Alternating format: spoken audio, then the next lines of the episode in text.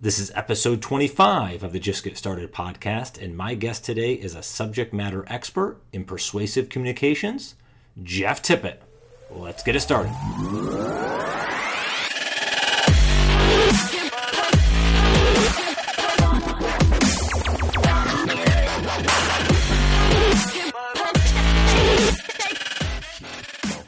Just get started. Hey, gang, and welcome to another episode of the Just Get Started podcast. I'm your host, Brian Andraco. Thanks again for being a part of this journey where we talk with people from really all across the map um, on anything from starting their own business to venturing out on a new hobby they want to try, or maybe getting the best shape of their life because they haven't been satisfied with their health or fitness um, for a period of time. The whole point is that you have to take that first step to get over the hump, and then the momentum picks up from there. Um, and really, the goal here is to to motivate and inspire people because everyone needs that. If you're, if you're sitting here listening you're like, oh, I don't need to be motivated, that's BS. Everyone needs some sort of motivation. They want to be inspired uh, to do things, gra- you know, grander than just kind of sitting around in status quo land. Um, so I'm hoping you guys are going to take a lot of these stories and some insight and knowledge that you gain from the different guests that I have on here, whether it's someone that's been very experienced in their career and had a long journey of success, and other that others that are just starting out and going through a lot of those different hurdles. But the good thing is you're going to hear a lot of great insights that you might be able to take on your own particular path and be able to try them and, and test them out and, and give some insight back to say, hey, you know what, this worked or this didn't, or hey, you know what, at least I tried it, and maybe next time I'll know a little bit more. So that's really the whole premise of this thing. I'm glad you guys are along for the journey. Glad you're listening on this uh, particular episode. Um, you know, I did want to say one thing before we jumped in because I, as I'm recording this, it's about a year from the day where I said, All right, I'm going forward all in. I'm definitely doing this. I remember I was out in uh, California, uh, my cousin's wedding last year, and I remember sitting at lunch with my brother and telling him the idea for this podcast and saying, you know, I've been wanting to do a podcast for a year or two and I've kept, you know, kind of stumbling around and haven't done it. Like I'm going full throttle, you know, Charlie's Angels 2 on this thing. And here we are a year later. I'm 25 episodes in. I've already recorded episode 26 as well. Um, and now there's this opportunity to say, hey, what can I do beyond this? How can I keep pushing the needle? And I think about all the opportunities um, that I've had to talk with some amazing individuals. I've learned so much, and I hope you guys have learned some good stuff as well. But I also think about the tough times early on, actually, and some recent as well, where there's a lot of negativity around the podcast. Some people like, "Oh, Brian, why are you doing this?" or "Are you making money at it?" or "Why are you wasting your time?" or they don't understand it. They have no idea of why the hell I'm wasting time doing a, a podcast. Um, some haven't asked, which you know is surprising, but you have to look at yourself and say, "Hey, how can how can I focus on what I want to do?" And keep pushing the needle forward because no one knows. Everyone thinks that they're, you know, Nostradamus and know what's going to happen next. Nobody knows what's going to happen next. And there's thousands of stories out there of people that have started something, they've went on a different path, and all of a sudden that led to something totally different that they never would have expected. Um, we talk about that with uh, Jeff Tippett here in the episode today, but my encouragement, I guess, to everyone is maybe use you know my story um, as some motivation that hey, you know what? If you're sitting there and there's some things you've wanted to do and you haven't done them yet, just take that first step and go do it. Maybe do it today, and and just see what happens. Right? You don't fail, you learn, as the quote goes. So there's nothing really bad that could happen out of it. Um, I just make that encouragement for everyone. So I think it makes you more fulfilled in life. It makes you happier that you tried some things and there's not regret there.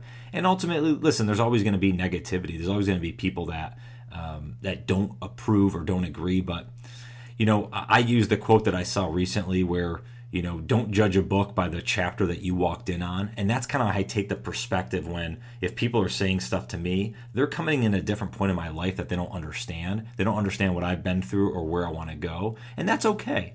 So I have some empathy for them, um, kind of understanding their situation, where they might be coming from. And, um, and, and, you know, I just kind of let it, let it pass. So anyways, I wanted to mention that, um, prior to jumping in here, got a, a really cool episode with Jeff Tippett. He's actually he lives in the area here with me um, in the Carolinas. Um, he's a uh, really a subject matter expert in persuasive communication. Um, you can find him online at Jeff Tippett um, on Instagram and the like. Uh, JeffTippett.com is his website. Um, his last name is spelled T I P P E T T. But go check him out. Um, he's an author, he's a professional speaker. He works with a lot of uh, corporations and organizations on you know persuasive techniques and, and those type of things. So he's got a really cool story, very interesting path in his career. So I'm excited for you guys to listen through and look forward to hearing any feedback that you have.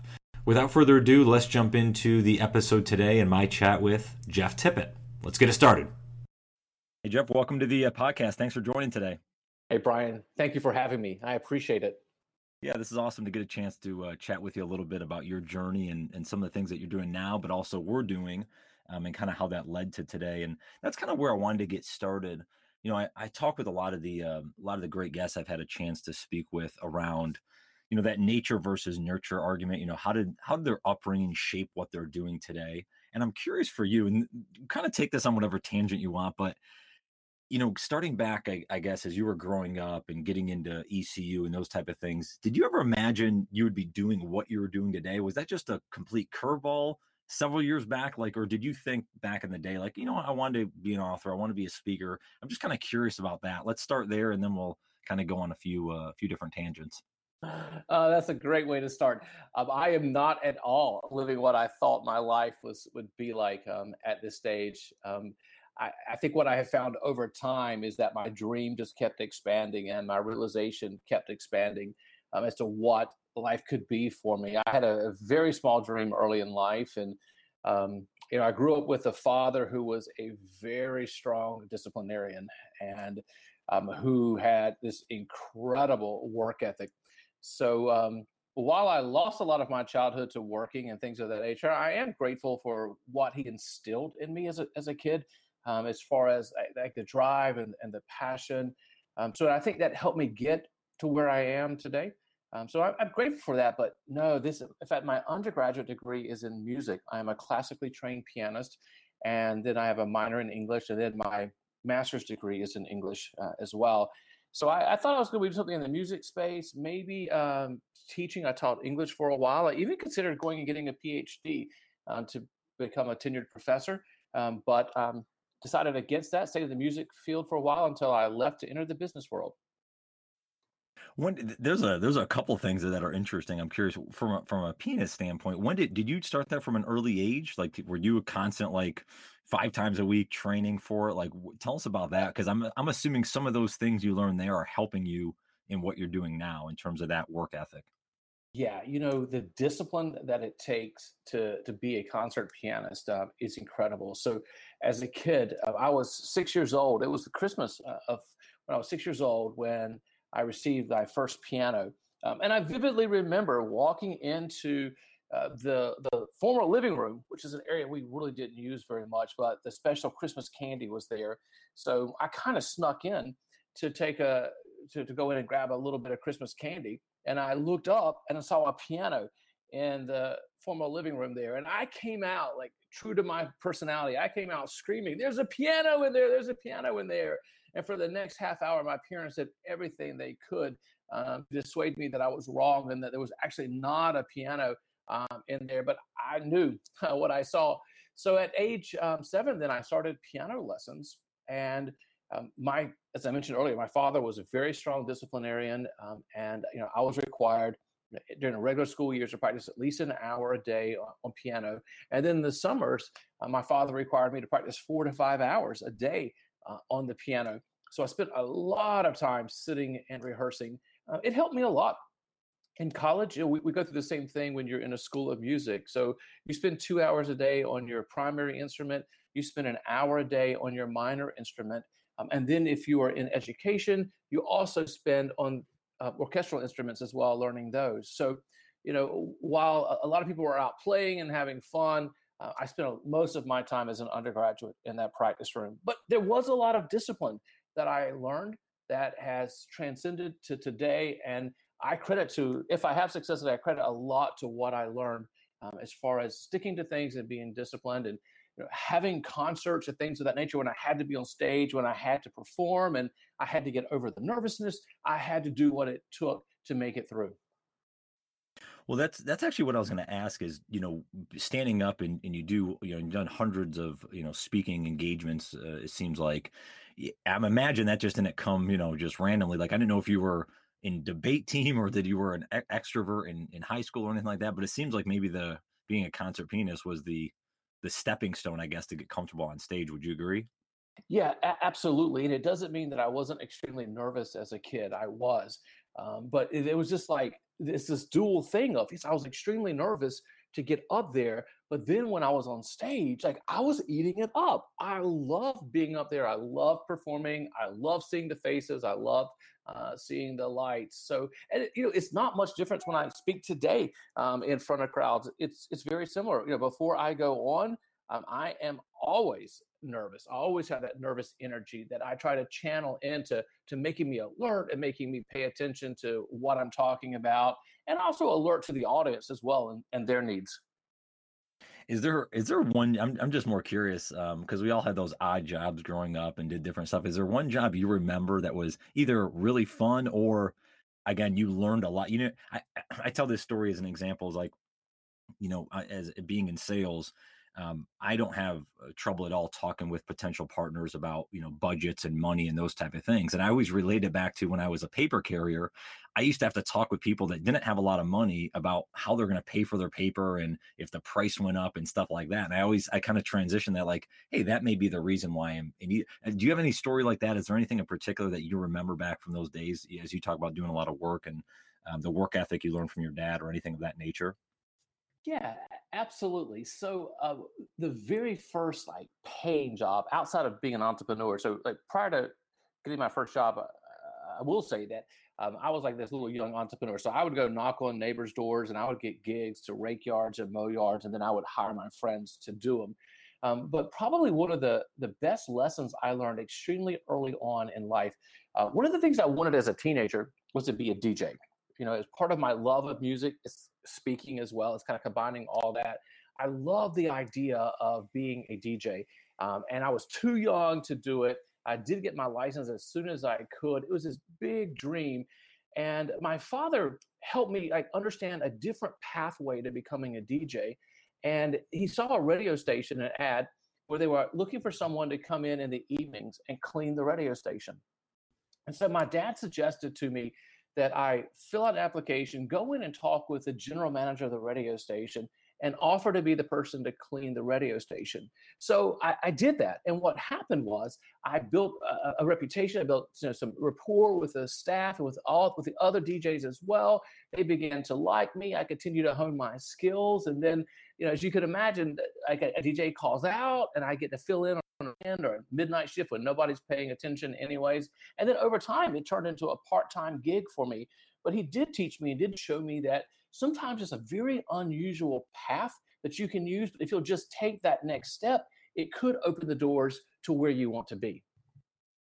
That's that's really interesting. That's actually a good transition of what i was going to get into because that you know that unusual path comes up a lot in these discussions around because as you mentioned it wasn't you know what you're doing today you never would have thought of you'd be doing before um, i don't want to breeze past you know some of the stuff you did at east carolina and kind of early career but we can always go back there but i am curious because at least from some of the research that I was doing and, and set me straight if I'm wrong, but it seemed like you know you were kind of on that normal trajectory that most people are on of hey, you know, you got a good job and you're moving up the ranks. And then you kind of made that shift to branch out on your own.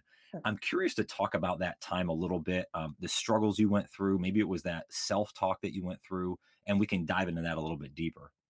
Sure, absolutely. So, uh, this is one of those slightly embarrassing stories, but also extremely positive stories as well. Um, I had uh, launched a nonprofit, so I had a little bit of background in, in launching something. And when I was in existing companies, um, I was always the, the, entrepreneur. I was always starting something new within companies. So you know, I, I lived that out. But I reached a point when I, I was at a firm, a PR marketing and advertising firm, and I really wanted to launch out and specialize in political work. And so I started filing the, the necessary paperwork with the state. I worked with my attorney. I got everything filed. I even went to the point of building a website. And this is my dream website of like when I launch out on my own, this is what I want to do. This is exactly what I want to be. I had done research. I knew there was a gap in this space. I had been interviewing other firms and, and principals at other firms to get, get their take on everything and seek out guidance and all of that. And I had everything set, ready to go. But I couldn't pull the trigger until finally one day, the owner of the company somehow found that I had registered the company with the state of North Carolina. And so he called me in and he said, Jeff, it's pretty clear here that you've got some other things that you're thinking of and working on. And you've got a choice here. And your choice is to forget all that and stay on with me. And let's continue to do this work over here. Or I need you to walk away and go do your own thing. And it was at that moment where I had the internal fortitude, I had the guts to just go ahead and say, Yeah, you're right and I think I'm ready for this step. So I appreciate the time here, but it's time to go on. It's time to do my own thing. So it didn't come just naturally to me. It didn't come as necessarily by a personal choice. It came by someone helping me to make that choice. But regardless, that's how it happened. And that's how I launched out on my own. What was the uh, the support system around you at that time? Was that kind of yourself? Because you, you, had to make the choice: Do I want to go on my my own, or do I want to stay with the company? Did you have a, a, good support system around you that you know you kind, or maybe some mentors that you talk with? Was there certain advice you got um, about that particular choice that you were making at that time? There was. I interviewed probably ten to twelve principals of, of people that were in similar fields, not exactly, but similar fields um, and I also had a great relationship with my attorney um, who specialized in startups and startup law, working with startup companies. So, you know, he had seen just hundreds of these companies um, and had such faith for me in all of this that he helped to muster up the faith inside of me. Um, and then he put me on to a CPA that was helpful up front as well to understand how to structure things and how to get things moving. Um, and I had, you know, like a lot of people, I had built up a savings account. You know, I did have a little little bit of savings there to make sure I was okay um, launching out. However, I feel very fortunate in that I launched the company, and in each phase that we've gone through, um, we were able to build up enough capital within to go to the next step without ever having to go into uh, my savings account, and have been profitable since day one. Yeah, that's pretty. That's pretty cool, and, and I'm actually curious to get your take on that because you know, obviously, every fo- everybody that starts their own business, some are successful, some aren't, and even the ones that are or not, eh, there's different you know phases of of where they go through. So I'm curious. That was a long-winded way to say, how did you get successful? Was it and obviously I'm assuming I'm assuming some of the work ethic and those type of things, but like how did you get out there to get noticed or get meetings with the right people? Are there certain um, things that you filed, some tried and true methods that helped you, you know, propel the business into the right, uh, the right uh, trajectory? Well, I had been uh, very active. Uh, so first of all, I wasn't starting from ground zero. I had been very active in the community uh, with the, the, Chamber of Commerce. I served on almost every committee in the Chamber of Commerce. I served on the board of directors. I served on several nonprofits um, over the years. Um, I had built, I'd gone to a lot of network events. I had built a solid network of, of people around me and potential clients. Um, but, you know, I, I, did launch at the wrong time. I launched in October uh, 2014, which was an election year, November election year, which is the wrong time to, to launch a company that wants to work in politics. However, um, I was fortunate in that when once I put my shingle out, sent a few emails out, hey, this is what I'm doing.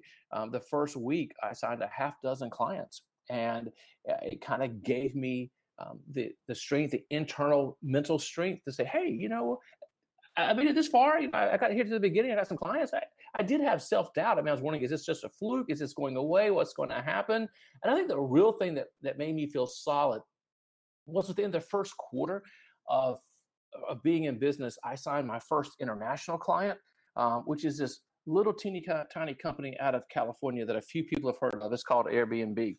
And uh, signing Airbnb to do their public affairs work in North Carolina really just gave me solid footing that, hey, you know, I'm here. Um, people respect my work um, and help open up other doors as well. In fact, uh, I was you know, w- working on that side of, of the argument.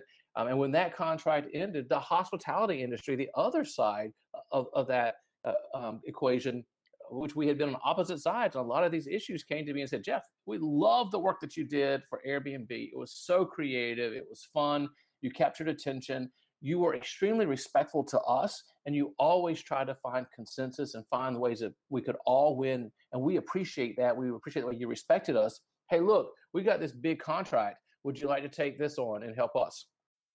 Yeah, that was neat. When I was first doing some research on this, I saw, you know, I had Chip Conley on, who was the head of uh, global hospitality for Airbnb a few episodes ago. So it was kind of cool when I saw that you were doing some work for them. There was a nice tie in there.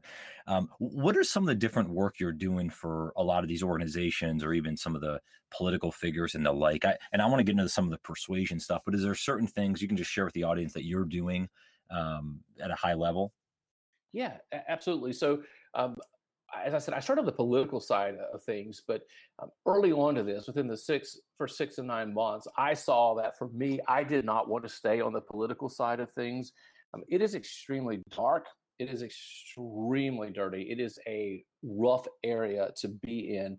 Um, and I am much more by nature, I am much more of a positive, much more happy uh, type of person. So I brought on a business partner who was amazing uh, in, in the political space, already had some clients. So we partnered together with an understanding that he would run the, the political side of things and I would run the public affairs side of things. So in the political, we've got several congressional races we're running right now, House, Senate um, seats as well. So that side's running. On the public affairs side of things, and for us, and this is always defined differently for different groups. For us in, in public affairs, it means that I work with the the lobbyists, I work with the elected officials, I work with the media, and I work with the general public to move policy prescriptions forward or to stop them uh, on behalf of our clients. Probably one fun one um, that I can tell you about that we recently did that uh, was just great. It it was brought a lot of energy. Um, was a campaign that we ran for the National Restaurant Association um, based out of Washington, D.C. Um, they hired us to work in conjunction with uh, the North Carolina Restaurant and Lodging Association um, to help them on a bill that was filed. Uh, the, the bill was filed that would move Sunday alcohol sales across the entire state of North Carolina from noon to 10 a.m. And when the bill was first filed, uh, the clients really just wanted to get a conversation started. They, they, weren't expecting a lot to move forward from it that session, um, but the bill got some traction and started getting noticed. Um, and so they they called me in. We ended up having like like a week to pull together this pop up campaign um, that we named Free the Mimosa, and we built out uh, this massive campaign that we ran for about six and a half weeks. Um, and at the end of it, we did exactly what the client would hope for. We were able to pull together enough grassroots support to to reach out to legislators at the appropriate time in committees or as they were going off floor votes um, that helped us get enough votes that we we we moved alcohol sales from noon to 10 a.m. The governor signed it, um, and then following that, municipalities began to opt in. But it was a it was a very it was a fun campaign. We caught a lot of attention. We had so much media attention on that. Um, I've traveled all over the country to speak on that campaign to tell people you know how we did it and, and the components of that. Yeah, and can can you go a little deeper? Because I know, especially on the the persuasion standpoint, right? Sometimes, and I guess it depends who you talk to, right? Sometimes there can be a negative connotation around persuasion, like people think you're tricking. I, I don't I don't feel that way. Um, so I'm curious if you can kind of set the record straight on persuasion and really the effectiveness and importance of it, um, really in everyday life. Of again, whether you're dealing from a political standpoint or business or whatever it may be, and that's a good starting ground. A couple other things I had. Great. I'm so glad you asked that question. Um, and I will tell you that you are with the majority of people. When I speak on persuasion, this is the number one question, the number one pushback that I get to persuasion. And here's the reason most people think that manipulation and persuasion are the very same thing and it's not their fault. Oftentimes we've gone to sales training we've gone to different different ways of, of, of learning how to what we think is persuading when actually we're manipulating and we're learning a key, few key phrases that we can say to make people do what we want them to do. So when i speak from stage or if i'm doing a, a seminar with a group of people early on in the talk i like to spend some time breaking these two apart and really help people understand the difference of manipulation versus persuasion. So, manipulation is, is defined this way it means to control or to influence a person or a situation care, um, cleverly, unfairly, unfairly, or unscrupulously. So, what are we talking about here? We are talking about making somebody do something that they don't want to do for your good, for your own good. And no, when we look at that, That's horrible. You know, I look at that and think, yikes, you know, who would want to do something like that? Sometimes, though, we find it a little bit easier uh, to manipulate. Uh, we, we, we know key phrases, we can put the pressure on, uh, if you will.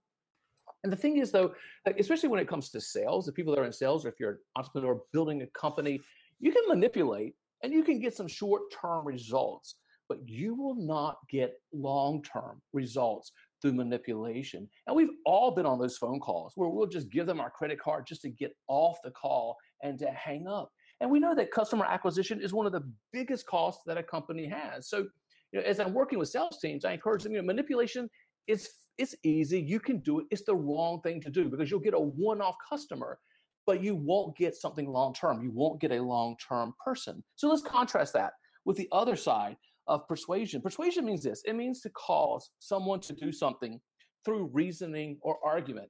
And the word here, argument, doesn't mean like what we see in political discourse today. The word here, argument, means to talk through different sides to different perspectives of what you want versus what the other person wants. And then through persuasion, then we we cause them through sustained effort to come over to they are thinking and they are believing the same thing that we are that we have persuaded them, we have given them sound reasoning, and we're all on the same page. And I look for two magical words to help me understand that when I finish a contract, when I finish a deal, or whatever it happens to be, I listen for two words that are clear indicators if I have manipulated or if I have persuaded. And when I finish talking with a person, when we get to the point that look, we know where we're going, we know where we're headed, and they look at me and they say, Hey, Jeff, that's right. When they say that's right, those are the two magical words to me that says we're at the same place. And I've I'm at the point here where I understand what they want, what what they're after. I know what I have. I have found a way that they get what they want, how I get what I want, and we move together forward. And when they say that's right, Jeff, I know we're there. And, and, as you're talking about communication is definitely a that's a longer play of actually being a better communicator and those type of things but are there any um maybe it's characteristics that you see of the best you know persuaders or communicators or are there one or two things that people that are listening could think about in their maybe in their own life to say hey maybe you're doing it one way but you should think about it doing another. I'm just curious your thought on that. Yeah. So i think this all begins with your actual message and what it is that, that you're saying to other people. And especially in my field, like when I'm working with policy prescriptions, um, there is nothing simple about the things that we talk about. They are extremely complicated. And with a lot of things that we do, they're, they're extremely complicated. And sometimes we have like all of this messaging out there and it happens on landing pages, it happens on websites, it happens in emails, it happens in phone conversations. We have all this stuff out there, and it becomes extremely confusing to users. So when I'm working with clients and when I'm speaking, I, I, like to start with the messaging and helping to figure out how do we craft a very simple message. Albert Einstein said it this way. He said, if you can't explain something simply, you don't have you don't know enough about it.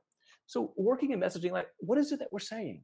What is it that we're asking of people? And how do we distill that down? How do we create a very simple message for them? And then how do we capture their attention today? You know, capturing users' attention is extremely difficult. We are bombarded by messaging constantly. So, what can you do? How can you be clever? How can you be creative? How can you capture their attention? And you know, how do you make the message sticky so that even after your phone call or after your visit, your time with them, it's still ringing in their head, you know, and they're still thinking through that. But probably the one of the biggest ways I would advocate here is making sure that we are helping others find their win. And that's where we find our win. Zig Ziglar said it this way He said, You'll get everything in life that you want if you just help enough other people get what they want. I think sometimes we, we hear that and we kind of still turn that into manipulation, which says, you know what, if I'm going to get what I want, I have to help you. So I'm going to pretend to care and I'm going to help you because actually what I'm after is, is what I want. But there's a really secret sauce here when you kind of toss all that out and you look at the person that you're working with and that you're trying to persuade, if it's in sales or you know if you're if you're out there pitching for funding, and you try to understand what is it exactly that they want. And if you can find that alignment, that place of what they want and what you want, that to me is that secret place. That's that magic sauce that helps persuasion move extremely quickly. Well, from a from a knowledge gain trend uh, uh, opportunity, I guess for folks listening, where do you one where do you learn? Um, where do you find new information? Is it podcasts? Is it books you read, um, or otherwise? And and maybe what, what's your you know your last six or eight months like what's maybe the best book you've read or podcast that you started listening to it doesn't have to just be educational as well it could be something that's entertainment or for fun that gets you kind of you know away from everything just kind of curious where where your mind goes so I, I do read a lot. Um, I'm reading right now. I'm reading a book from actually my coach. Uh, her name is Jane Atkinson. It's called The Epic Keynote, uh, and then that she talks about how you build this the magical keynote that keeps them, the checks flowing. But if there's one tip that I would would offer, um, and this is like outside of any single individual book or in, in the individual podcast right now, I think one of the things that I would would say is like my number one resource right now is an app called Blinkist. B L I N K I S T. And the reason I love Blinkist, um, it is kind of like Cliff Notes when I was in high school and didn't want to read the whole book. Uh, they prepare Cliff Notes, and in 15 minutes, while driving or exercising or whatever I'm doing, I can listen to highlights from an entire book. And so when I'm traveling uh, around, even just around town or whatever, you know, every day I can get four to five books into my schedule by listening uh, to books on this app. And it helps me, you know, get basic content. Sometimes I listen and then I think, you know what, I really want to delve into that whole book. So I'll, I'll order the book um, and get it. But this helps to keep me like flowing in tons of information, keeps my brain processing, and then helps me determine again if it's something that I want to go into more or do I get just what I need out of that that particular blink. It, it, I know I'm actually curious. That, that's really that's a good note there. Um, you know, a note I had written down here, I almost forgot to mention, but I'm kind of curious is because you're you're going through this process right now because you're you're writing your uh, your second book, um, where are you at in that point? Because I'm I'm more curious for folks that are maybe thinking about writing a book or have thought about in the past or whatever. What are some of the daily habits or routines you have that you're going through in this kind of this path of writing the book? Are are you still writing or is it an editing phase? Where are you at at that point? A great question. And to start with, let me say this: if anyone is thinking about writing a book, if there's something inside of you that says you might want to do this, I encourage you to do it, uh, figure it out. Um, and my second book is a lot different from the first one. Um, this one, I, you know, I started out like pumped, like so ready to get this thing going, and I pushed through.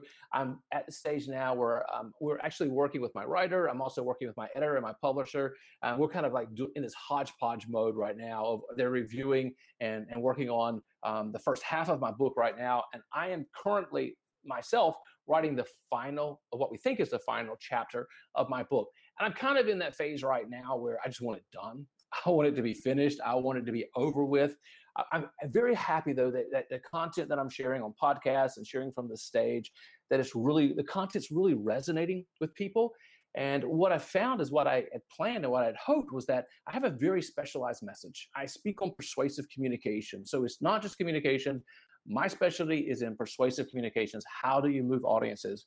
But at the same time, my audiences are extremely broad. I recently spoke, for example, for the North Carolina Nurses Association, and a lot of that was helping them with bedside manner and how they work with patients. So it applied that way. I have upcoming podcast with a female therapist who works with men to help them in their sexual relationships with women.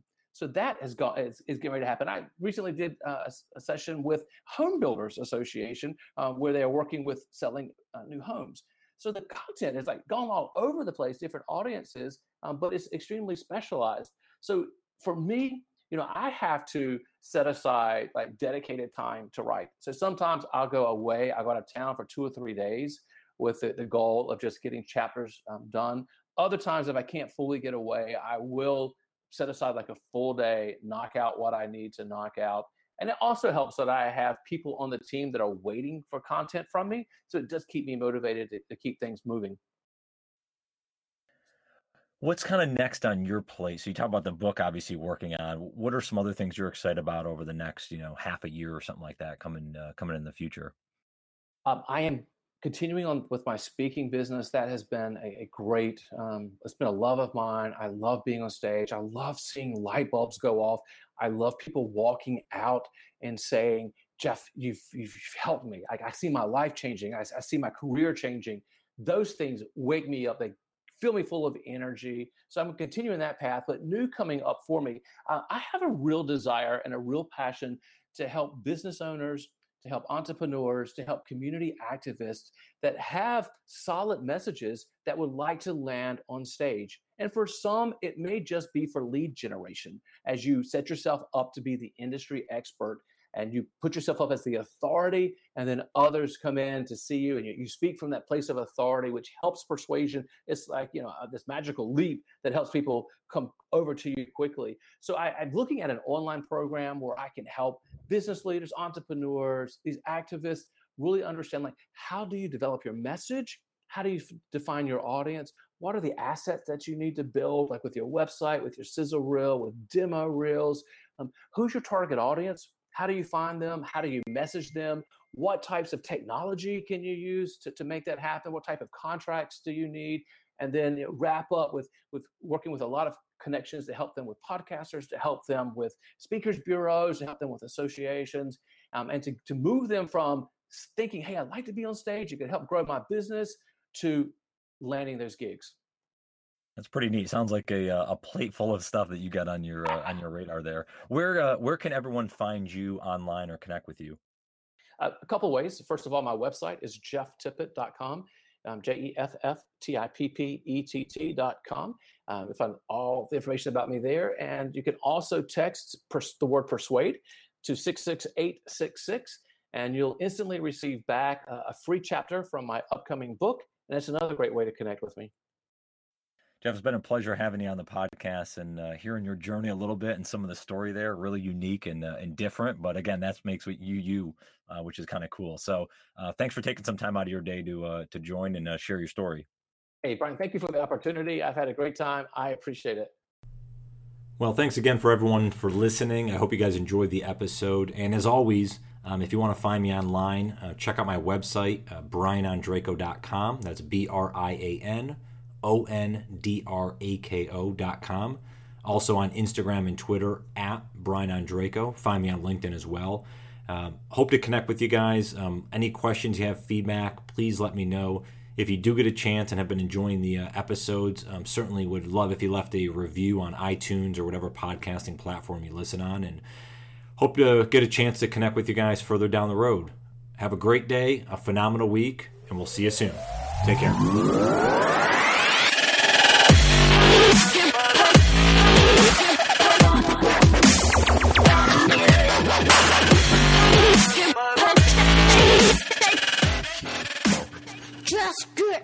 で。